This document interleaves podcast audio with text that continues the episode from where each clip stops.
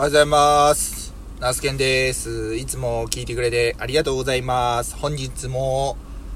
最後までどうぞよろしくお願いします。ということで、最近見ているテレビっていう言葉はもはや死語になりつつあるのかなと思ったりしている私なんですけども、っていうのもなんでそうやって思うかって、やっぱり最近はですね、テレビを見るイコールなんか、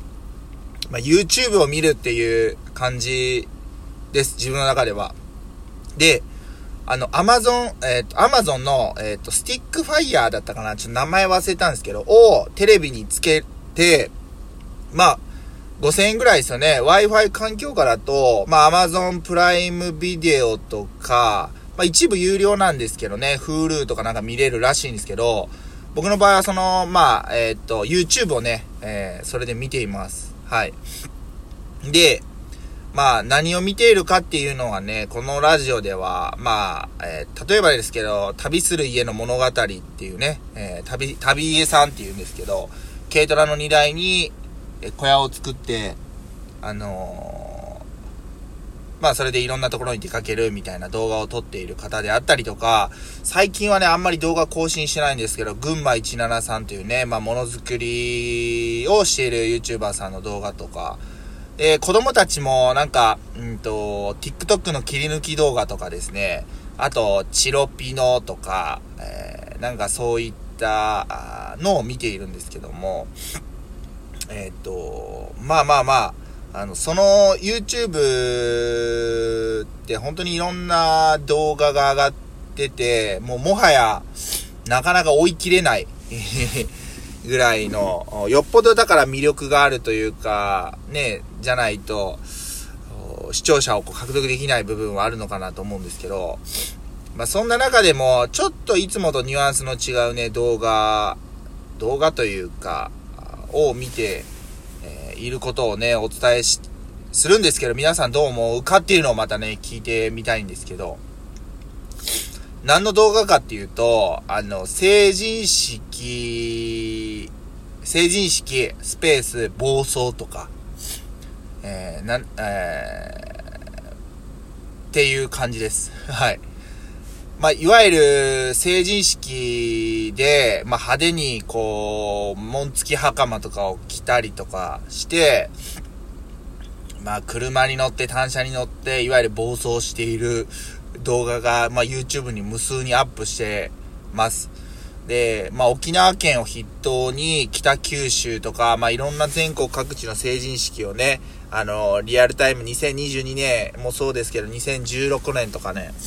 紹介してるんですけど、めちゃくちゃバイタリティかエネルギーある子らばっかり映ってるんですよ。もちろんね、人にこう、動画を見るとわかるんですけど、てか動画見たことありますかね、皆さんね。もし興味ある方は成人式スペース暴走で調べるとかなり出てくると思います。暴走行為っていうのはもちろん法に触れることなんで、もうこれは断じてダメなことなんですけど、僕が言いたいのは、そのエネルギーっていうのはすごいものを感じるっていうところなんですよね。ダメな部分はダメとして置いといて、別としてちょっと考えます、今回は。で、そこのバイタリティ、エネルギーっていうのはどこから来ているのかっていうのを結構こうね、結局その動画しか見れてないんで、その子たちが、例えば沖縄の子とか、北九州の子とか、動画のサムネイルでそういう風に書いてあったら、それぐらいしか見ることができません。で、結構旗とかにね、どこどこ中学校っていうか、どこどこ中って書いてあるのかな、か、地域の名前か、で、名前が自分の名前ですよね。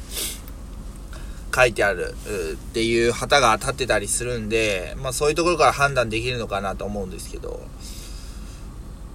やっぱり車をね、いわゆるそのセダンとかの車の荷台を、屋根をぶった切って、それもダメですよ、違法改造なんでね、違法車両なんで、カラーリングして、いわゆるなんかオープンカーみたいな感じにして、5人以上乗ってたな、だからテインスオーバーかなと思うんですけど、なんかもうね、すごい見ててね、こうエネルギーを感じるわけですよ。この子たちはね、一体だからすんごいね、紋付き袴でも、紋付き袴自体が高いんですけど、一人一人に刺繍をしているんで、刺繍をするっていうことは、まあレンタルじゃないじゃないですか。で、紋付き袴で成人式は多分何十万とかかるんですけど、そういうことをね、その日に合わせてやってきてるわけですよね。で、まあもちろんお金をまあ貸してもらったりとかってあるかもしれないですけど、自分でお金を貯めたりっていうこともあるだろうし、まあ大事なのはやっぱり社会側の受け入れ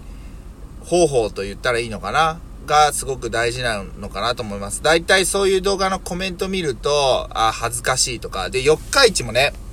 2016年だったかな、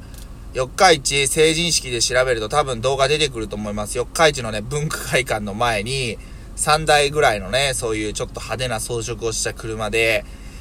ふかしながら乗りつけて、こう、しかもその成人式の成っていう字の一文字っていうか、が足らない右側のこうのっていう羽がね、書いてなくって、多分ヤフーニュースかなんかになって、要は一文字足らないみたいな、成人になれなかったみたいな感じのね、サムネイルでニュース載ってたこともあるぐらいなんですよね。それぐらいまあ、いじられるネタ満載の当時2016年だったんですけど、まあ本当にそういう、まあまあね、そういう情報を見聞きすると、まあ恥ずかしいと、同じ四日市市民なのに恥ずかしいと、何をやってるんだもう成人にもなって、いいも悪いもわからないのかみたいなコメントとかがね、やっぱり動画のコメントとか当時のヤフーニュースのコメントとかにもついてたんですよね。で、まあもちろんおっしゃる通りごもっともで、何らその人の言ってることはまあ間違ってないんです。間違ってないですよ。はい。ただそれを踏まえた上で、僕はまあやっぱりその子たちなりのそれがまあ表現の仕方であって、やっぱそれを受け入れる側ですよね。もちろんその子たちが本当犯罪をしていたら、まあそれはもちろん見方が全然変わってきますけど、受け入れる社会、受け入れる技量って言ったらいいのかな、そういうのはやっぱり必要なのかなっていうふうに思いました。なんか見ててあそこまでこう突き抜けるってすごいなっていうのもやっぱ思うんですよ。どうしてもね、まあ人前に立つとか、まあいい意味でも悪い意味でも、まあ、目立っちゃってるんですけど、そういうのってなんかすごい、まあ憧れっていうよりは、そういうことをこう実践できる能力っていうのはすごいなと常々思うわけなんですよね。だからまあそういった、これから、まあ自分も中年親父になって、まあもちろん自分自身も挑戦するっていうことも、もちろん大事だし、これからも頑張っていきたいっていうのは、もちろんあるんですけど、やっぱそういう、それこそまあ20歳とか、まあ若い世代の子たちが、まあこれからね、どんどんこう、エネルギッシュに頑張って、まあこうやって日本の舞台であったりとか、あと世界に向けてやっぱ活躍していく姿っていうのは、僕自身も励みになるし、おっさんまだまだこう頑張らなあかんなとこういうふうに感じるわけなんですよね。そういう感覚になるっていうのはやっぱちょっとずつ自分がおっさんになってきているのかなみたいな感じ。まあね、ちょっとその若い子たちからしてみたら気持ち悪いよおっさんみたいな感じ言われるかもしれないんですけど、まあおっさんってなんかそういう生き物なのかなというふうに、思った次第でございます。はい。なんか最近はね、そういう形で動画を見ながら、まあ晩飯を食いながらね、日々過ごしていると、はい、いう感じでございます。今日は2月の20日ですね。日曜日、朝っていうか夜中雨降ってたんですけど、今の時点ではまあ曇り空ですね。ちょっと晴れ間も出てくるのかな、ちょっとわかんないですけど、でも路面はね結構濡れてるんで、今日は一日、人参また洗って、選別して袋詰めっていう作業になります。はい。朝ファミマで買ったコーヒーをすすりながら今日はお届けさせていただきました。皆さんお休みの方は、しっかり休みを満喫してもらえたらと思いますし、お仕事の方、本当に、お仕事お疲れ様です。まだまだ寒い日あったりするんで、またお体気をつけてください。はい。では以上、ナスケンがお届けしました。今日も最後まで聞いてくれてありがとうございました。では、また。